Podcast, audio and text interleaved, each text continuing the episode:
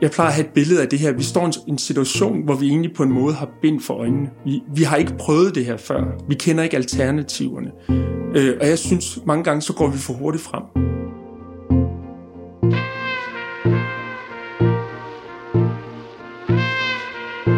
Arbejdslivet er blevet hybrid.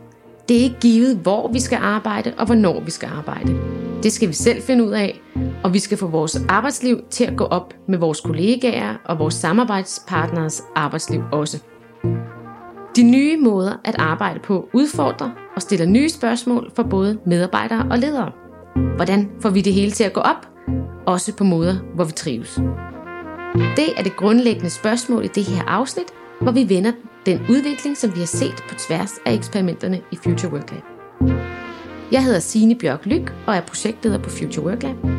Med mig har jeg Ph.D. forsker og forfatter Anders Rostrup Christensen, der er ekspert på projektet. Velkommen til, Anders. Tak. Du ved en hel masse om det her øh, nye hybride arbejdsliv og de udfordringer, der ligger i det. Hvad, vil du kridte banen op? Hvad er det, der er på spil? Jo, altså grundlæggende set er det jo det, at hvis vi tager sådan ligesom modsætningen til det hybride arbejdsliv, så er det jo et arbejdsliv, hvor vi møder ind på et arbejdsplads, et bestemt fysisk sted, og det er der, vi arbejder.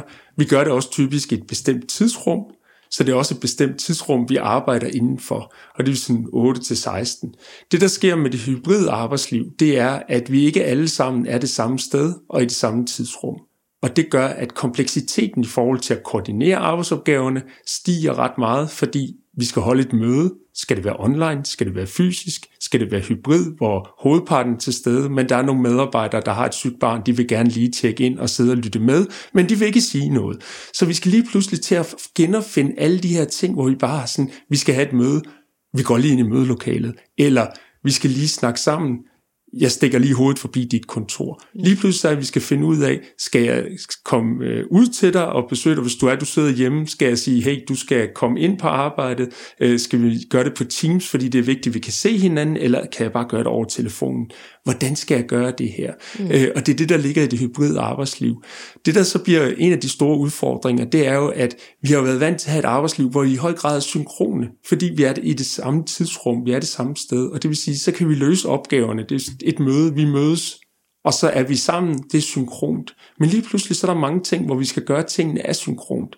Og når vi er asynkrone, så kan man også nærmest allerede høre, hvordan det gør, at vi ikke kobler så godt sammen. Det er der i hvert fald en udfordring ved. Så noget af det, mange virksomheder har oplevet ved, at man arbejder mere hybridt, især på baggrund af corona og nedlukninger osv., det er, at den her sammenhængskraft, i den lidt bredere, det store fællesskab, den bliver mindre. Sammenhængskraften på tværs i virksomheden. Ikke ned gennem kommandolinjerne, den er mm. der stadigvæk, men alt det, der er uformelt, det er forsvundet og blevet udfordret. Mm.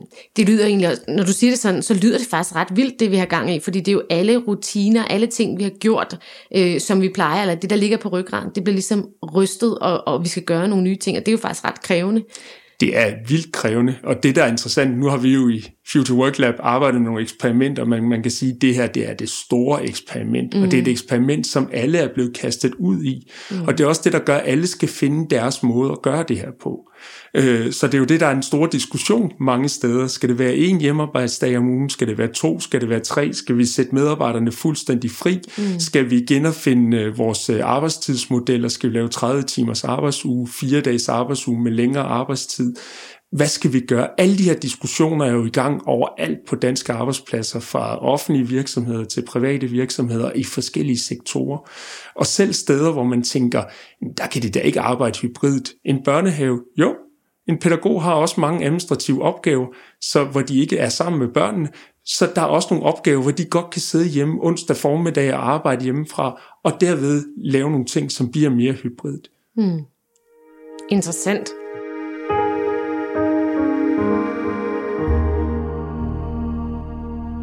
Øhm, noget af det, vi også har oplevet i Future Work Lab, øh, det er jo, at lederne har virkelig skulle sådan nærmest omdefinere deres identitet, eller nogen har virkelig været på glat is i det her hmm. nye måde at lede på.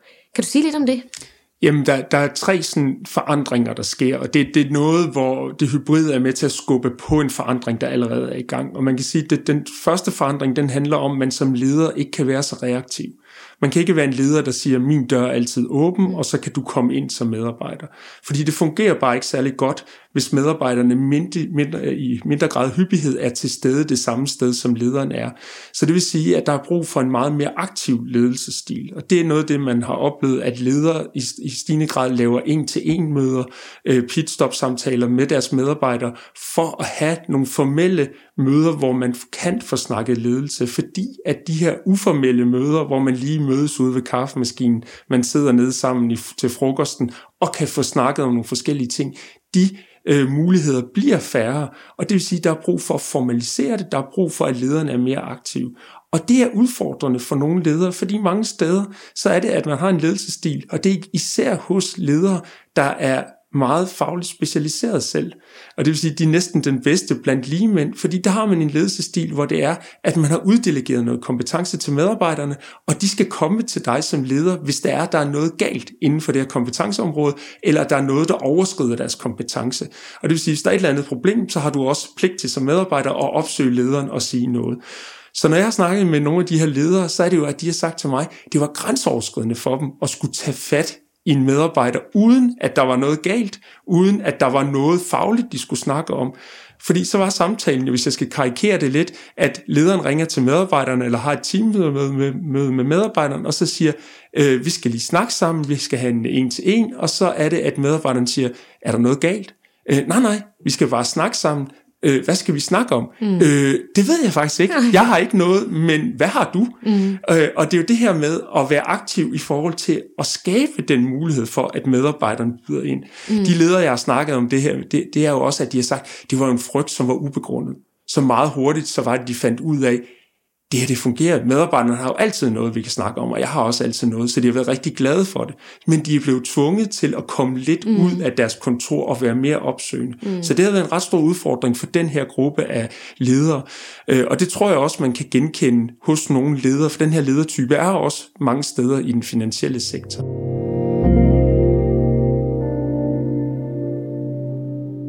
Det andet skift, der er, det er den her, hvad man vil kalde sådan mere ad hoc form for ledelse, hvor man ligesom møder op, og så tænker, jeg ser lige, hvad der skal ske i dag, jeg går ligesom rundt, jeg go with the flow, og så er jeg ellers i gang, og så kommer jeg hjem, og så tænker jeg, det var en spændende dag. Øh, jeg vidste ikke, hvad der skulle ske, men det fandt jeg da ud af i løbet af dagen. Der er i langt højere grad brug for at have en meget højere grad af systematik. Fordi når medarbejderne ikke er til stede, så kan der meget hurtigt være nogle medarbejdere, der går under radaren. Mm. Og det vil sige, at der er nogle medarbejdere, en leder ikke lige får mødt og får snakket med.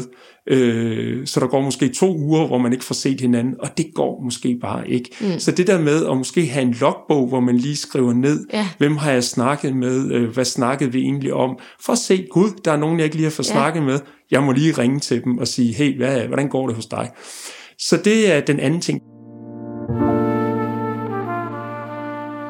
Den tredje ting for lige at runde det af, så er det, at når vi åbner op for, at hjemmet og medarbejdernes liv uden for arbejdet også er et sted, hvor de kan være produktive og lave arbejdsopgaver, så kommer det til at fylde mere. Så medarbejdernes privatliv fylder bare mere. Alle har oplevet det under nedlukningen med hjemmeskole. Hvad er mine produktionsbetingelser, når jeg sidder hjemme? Mm. Bor man i en lille lejlighed? Har man børn? Er man single? Øh, har man mulighed for at have et hjemmekontor, eller har man ikke? Øh, sidder man og arbejder inde i, ude i køkkenrummet, øh, alle rummet der?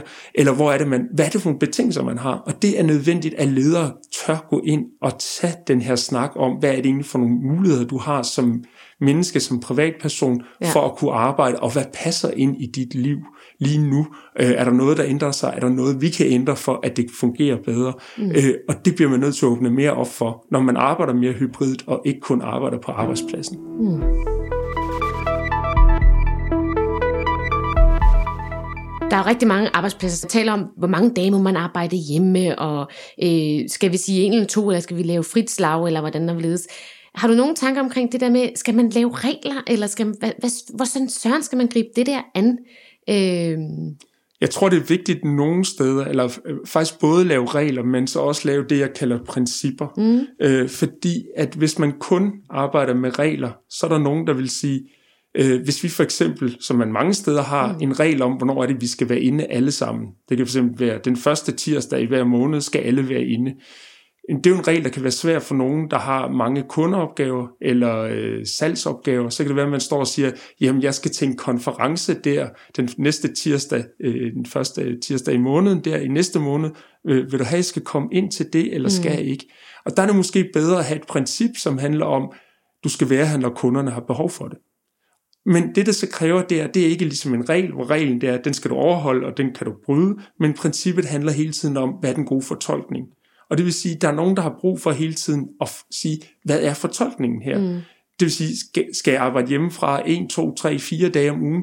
Jamen, hvad er egentlig vigtigt i forhold til de opgaver, du laver, den værdi, du skal skabe for os? Hvordan skal vi fortolke det? Så kan det godt være, at i den her uge er det fint, du er hjemme fire dage om ugen.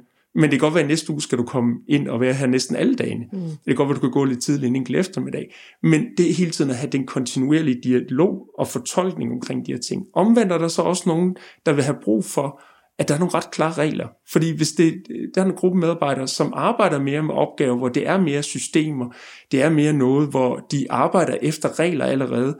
Og de vil sige, hvis jeg ikke har nogle klare regler for det her, så bliver kompleksiteten så stor, og det ønsker jeg ikke. Og jeg vil heller ikke påtage mig det kæmpe ansvar hele tiden at skulle være i gang med at fortolke her. Så de vil hellere have nogle regler til at sige, ja, du må gerne arbejde hjemmefra to dage om ugen, men husk den første tirsdag hver måned, der skal du være inde. Så er de glade. Så hvad hvis man har et team med nogen, der trænger til regler, og nogen, der trænger til principper? Jamen, jeg tror, man, man bliver nødt til som virksomhed at arbejde med begge dele, ja. og der er jo det der med one size doesn't fit all, og alle mm. de der ting, som alle går rundt og siger, som er blevet sådan et uh, populært buzzword.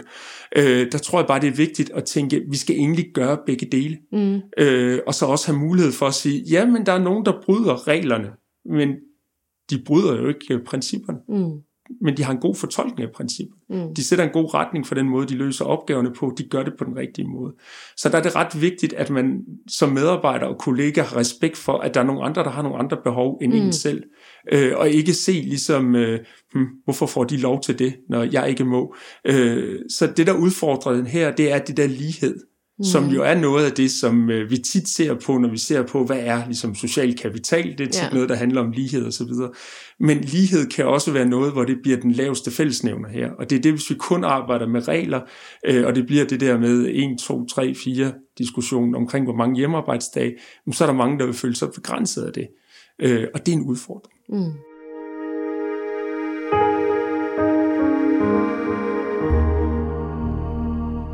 Anders, er det virkelig os alle sammen, der er gået hen og arbejder hybrid? Nej, det er det jo selvfølgelig ikke. Der er jo øh, arbejde, der kræver, at man er til stede øh, på et bestemt tidsrum og et bestemt sted. Øh, men jeg tror også, man skal være opmærksom på, at der er mange opgaver, som bliver troet krævet, at man var til stede på det bestemte sted og på arbejdspladsen. Øh, og der har man jo faktisk fundet ud af, især under nedlukningerne, at det kunne godt lade sig gøre. Mm. Så en af de steder, jeg synes, der er rigtig interessant, det er mange administrative medarbejdere, altså det man plejer at kalde HK-arbejdet. Der fandt man jo ud af, jamen selvfølgelig kan de godt arbejde hjemmefra. Og mange ledere havde faktisk også den her overraskelse over, at de her medarbejdere, som de i meget lang tid har prøvet at være mere fokuseret på deres opgaver, ikke være så meget styret af tiden, altså det der, nu er klokken fire, nu smutter jeg. Lige pludselig, når de sad og arbejdede hjemmefra, arbejdede mere hybridt, ja, så sad de faktisk og arbejdede til efter, at arbejdstiden var sluttet, og blev færdige med opgaven. Mm. Så de blev faktisk mere opgavestyret. Så det der med at være opmærksom på, jamen der er faktisk rigtig mange faggrupper, som kan arbejde hybridt, og give dem den frihed og ikke hele tiden bare tænke sådan stereotyper i kasser, og tænke, jamen de skal jo være herinde, fordi det er nødvendigt, de skal, øh, ellers så kan de ikke løse deres opgaver. Så tænk over, er der noget i deres opgaver, de måske kan løse hybridt, for de kan få den her fleksibilitet, og det tror jeg er vigtigt også i forhold til fastholdelse af medarbejdere. Når jeg sidder sådan og tænker det igennem, øh, jeg skal som, som medarbejder i det her hybride arbejdsliv, der skal jeg finde ud af, hvornår jeg skal arbejde, hvor jeg skal arbejde. Jeg skal finde ud af, at den opgave, jeg laver, egner den sig bedst til at være, at jeg er hjemme, eller skal jeg møde ind, og hvordan går det i øvrigt op med mit, øh, med mit liv omkring at hente og bringe børn og alle sådan nogle ting. Altså jeg bliver næsten sådan træt på forhånd af alle de beslutninger, jeg næsten ja. skal tage øh, forfra hver morgen. Ja. Er det her sundt for os som mennesker? Eller, altså... altså det er jo nok også derfor, at, at regler kan faktisk være gode her. Øh, og det kan give en lidt ro på at sige, okay, jeg skal faktisk være inde der. Også fordi øh, bare det, der kan gøre en for pustet, er, når du snakker om det i forhold til ja. dit eget liv, det er komplekst nok. men så læg lige alle dine kollegaer, der har lige så komplekst liv, oveni, og så skal I finde ud af at få det til at fungere. Mm. Og der tror jeg faktisk, det kan være ret godt at sige, at vi skal faktisk komme ind. Men også noget af det, der ligger i det, det er, jeg synes, det er paradoxalt, at mange gange har vi fået lavet nogle indretninger af nogle arbejdspladser, især når vi snakker vidensarbejde, akademisk arbejde, hvor vi ikke kan lave vores arbejde særlig godt, når vi er inde på arbejdet. Og der tror jeg, det handler i høj grad om, vi har været meget fokuseret på at reducere antallet af kvadratmeter, øh, men hvad jeg vil sige, vi skal nok snakke om at redefinere antallet af kvadratmeter. Øh, og der er jo noget af det, der handler om, hvordan vi kan arbejde mere fleksibelt, men have mange forskellige muligheder på arbejdet til at komme ind, sidde forskellige steder, alt efter hvad opgaverne er. Så det der med at få skabt en arbejdsplads, som faktisk er attraktiv og gør, at du tænker, jeg er faktisk mere produktiv, men stor del af min opgave, når jeg kommer ind på arbejdet, fordi der kan jeg fordybe mig. Mm. Øh, der skal jeg ikke tænke på at sætte vaskemaskinen over, eller tænde opvaskemaskinen, og skal den tømmes, og skal tøjet lægge sammen, og alle de der opgaver, man lige kan få flettet ind, når man sidder hjemme, og man også ligesom tænker, øh, nu kommer manden eller konen hjem, og så har man arbejdet hjemmefra hele dagen, og så står opvasken der ligesom i morges. Den er mange, der tænker, ah, den, den, den går ikke helt, mm. der skal der være lidt ryddet op, og skal jeg også lige støvsuge øh, et eller andet. Der kan komme mange overspringshandlinger mm. ind at der er immer væk meget lige pludselig at forholde sig til ja. og, og, og tage hensyn til og sådan nogle ting. Så det, noget af det, jeg synes, der er interessant, det er det der med, nu snakker om den fysiske indretning, men det at gå ind og arbejde med, hvad er den sociale indretning, vi har i vores arbejdsplads.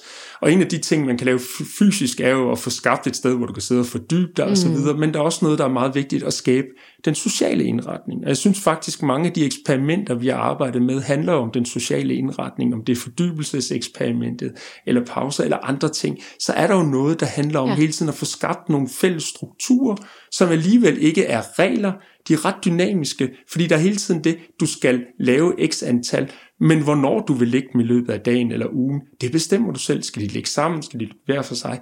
Det har du et frirum til selv at, man, at, at få, få lagt på plads i din mm. kalender. Men der er nogle spilleregler, som vi alle sammen skal følge. Men hvordan du udmyndter dem individuelt, der er, der, der er et frirum til det.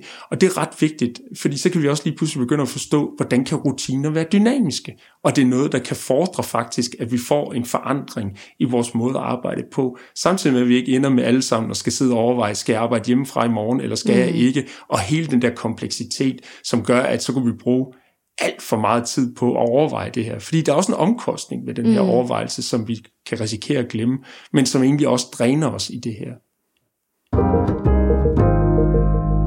Okay, så vi har det her nye arbejdsliv, vi skal finde ud af, hvordan vi gør, uden vi øh, beslutter os selv øh, ihjel, var jeg ved at sige. Øhm, hvad skal man gøre, og hvad skal man ikke gøre, Anders? Jeg synes faktisk, man skal blive inspireret af den her eksperimentmetode, vi arbejder med i Future Work Lab.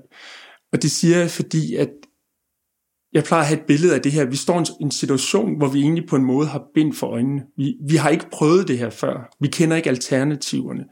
Øh, og jeg synes, mange gange så går vi for hurtigt frem.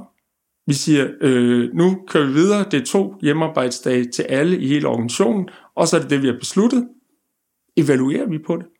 Ruller vi det ud i hele organisationen på én gang? Og der tror jeg, at noget af det, man skal gøre, det er for det første tænke, hvad er det for nogle afgrænsninger, vi skal lave i det her? Og det er jo det, man gør, når man eksperimenterer. Det er, at man ikke bare løber, altså de færreste vil lukke øjnene og så bare ture løbe afsted. Men det er jo lidt det, vi gør billedet talt lige nu. Vi lukker øjnene, og så tænker vi, nu har vi truffet en beslutning, vi løber i den her retning. Lad os håbe, vi ikke løber ind i et eller andet. Ikke? Og det, der er interessant her, det er så det at sige, lad os nu øh, sætte det op som et eksperiment. Lad os starte i øh, nogle få afdelinger. Lad os prøve at sætte det helt frit i en afdeling, hvis det er det, de gerne vil så eksperimenterer vi med det, tager nogle læringer af det. Så kan det være, at vi kan sprede det ud i resten af organisationen senere, men lad være med at bare rulle ud over det hele med en gang. Men også det der med at få lavet de der forløb, hvor vi snakker sammen om, hvad fungerer, hvad fungerer ikke. Få lavet nogle justeringer i, er det den rigtige retning? Hvad er det, vi skal være opmærksom på ledelsesmæssigt, mm. medarbejdere? Hvad er det, der bliver udfordrende for mig? Hvad er udfordrende i vores øh, kollegiale relationer? Kommer vi til at mangle noget? Hvad skal vi justere her? Og også det, som jeg synes har været en læresætning, det er når vi eksperimenterer, så tør vi også noget mere. Ja. Og tit så er der et øh, manglende mod lige pludselig. Altså, vi har jo været i øh, total kaos under nedlukning og så videre, og der var måske nogle tidspunkter, hvor folk havde lyst til, vi kan gøre det helt anderledes. Mm. Lige pludselig, så er det sådan lidt tilbage til normalen, og så er det sådan lidt normalen øh, plus 10 procent. Så bliver det sådan lidt tidligere, havde vi mulighed for en hjemmearbejdsdag, nu har vi mulighed for to. Mm. Uha, altså, og der synes jeg, det der med at have mod til at eksperimentere mm. øh, og, og, og turde gøre nogle ting på en anden måde, og bruge nogle af de her ting, der ligger i den metode, og eksperimentere. Mm. Fordi vi kender ikke løsningerne endnu. Vi kender ikke alternativerne. Vi er i gang med at genopfinde vores arbejdsliv.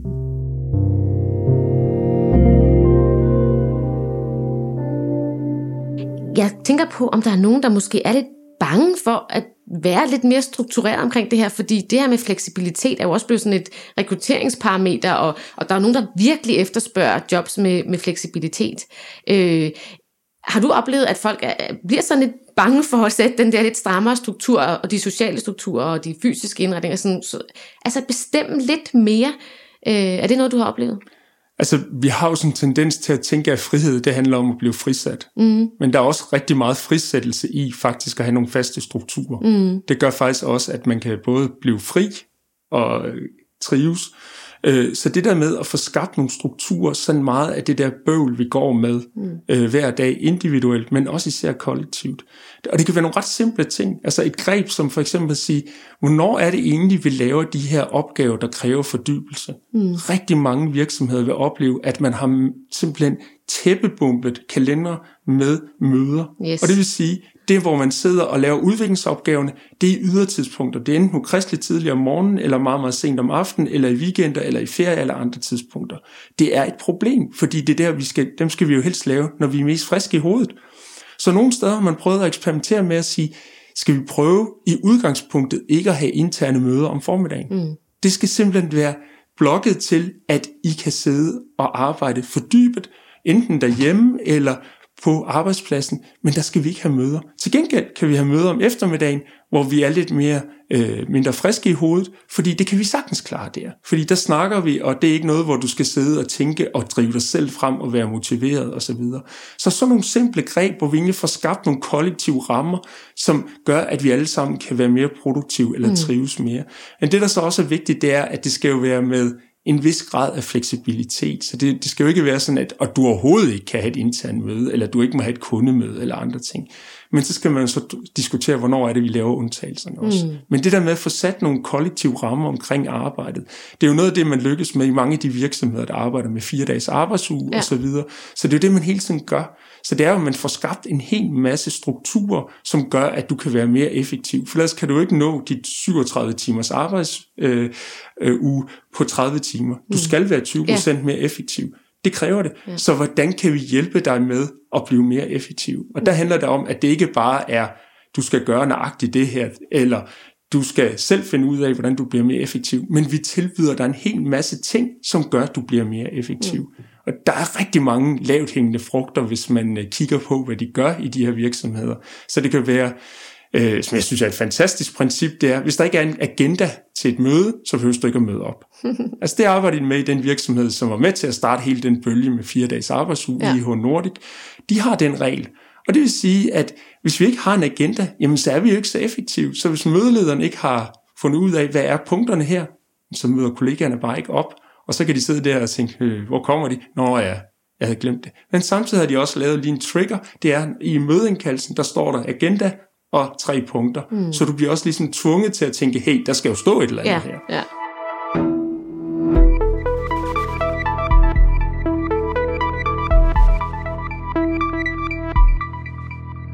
Vi skal til at runde af, Anders. Ja. Så det handler noget omkring at være i det hybride arbejdsliv, at være en proaktiv leder, og være opsøgende.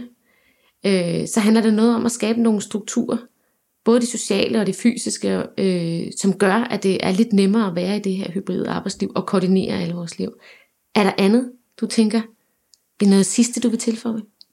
Ja, altså jeg synes en vigtig ting det er, øh, nu har vi snakket ledelse, ja. og tit så når vi snakker ledelse, så tænker vi mellemledere. Mm. Udfordringen ved det, det er, at det bliver også en svejserkniv, der skal kunne løse alting. Altså jeg mhm. plejer nogle gange at sige, at mellemlederne, det er ligesom, øh, hvad folkeskolen er for den offentlige sektor. Altså det er noget, hvor vi har en udfordring, øh, det løser mellemledelsen, mm. eller mellemlederne, og det er lidt øh, fornemt, fordi så kommer udfordringen bare til at ligge hos dem, og så er det dem, der skal finde ud af, hvordan får jeg det her til at gå op øh, hvem skal kunne arbejde hjemmefra, hvem skal ikke, og hvordan skal vi håndtere det, at vi ikke er så lige længere i forhold til, hvad man får mulighed for. Det finder du ud af. Så det der med at prøve at sige, kan vi lave nogle kollektive rammer, mm. hvor ledelse handler om de øh, sociale strukturer, vi ligesom har etableret, de regler. Der kan jo også være ledelser, der ligger ned i de systemer, vi har omkring vores arbejde. Så det at hjælpe mellemlederne til at sige, det kan vi godt lave. For eksempel det, jeg nævnte før med mødeagenda og ja. så videre. Det gør jo, at man kan hjælpe lederne til, at deres arbejde ikke bliver helt så komplekst, og de ikke bare skal løse den der kæmpemæssige koordineringsopgave og være supermænd og superkvinder, fordi det er ikke fair. Så det er meget vigtigt at hjælpe lederne med at kunne være gode hybridledere. Mm. Og med den opfordring, så vil jeg sige tak, Anders, for at dele øh, en masse perspektiver på det her med hybridledelse og, og hybridarbejde generelt. Og til lytteren, der kan jeg sige, at hvis man øh, skal have, en, have lidt inspiration til det her med at finde rundt i det hybride arbejdsliv, så kan man altså finde redskaber inde på Future Work Labs hjemmeside. Øh, der er både helt konkrete redskaber til, hvordan man kan gøre, men der er også en guide til, hvordan man kan komme i gang med at eksperimentere med det her nye arbejdsliv, som vi skal vende os til. Held og lykke!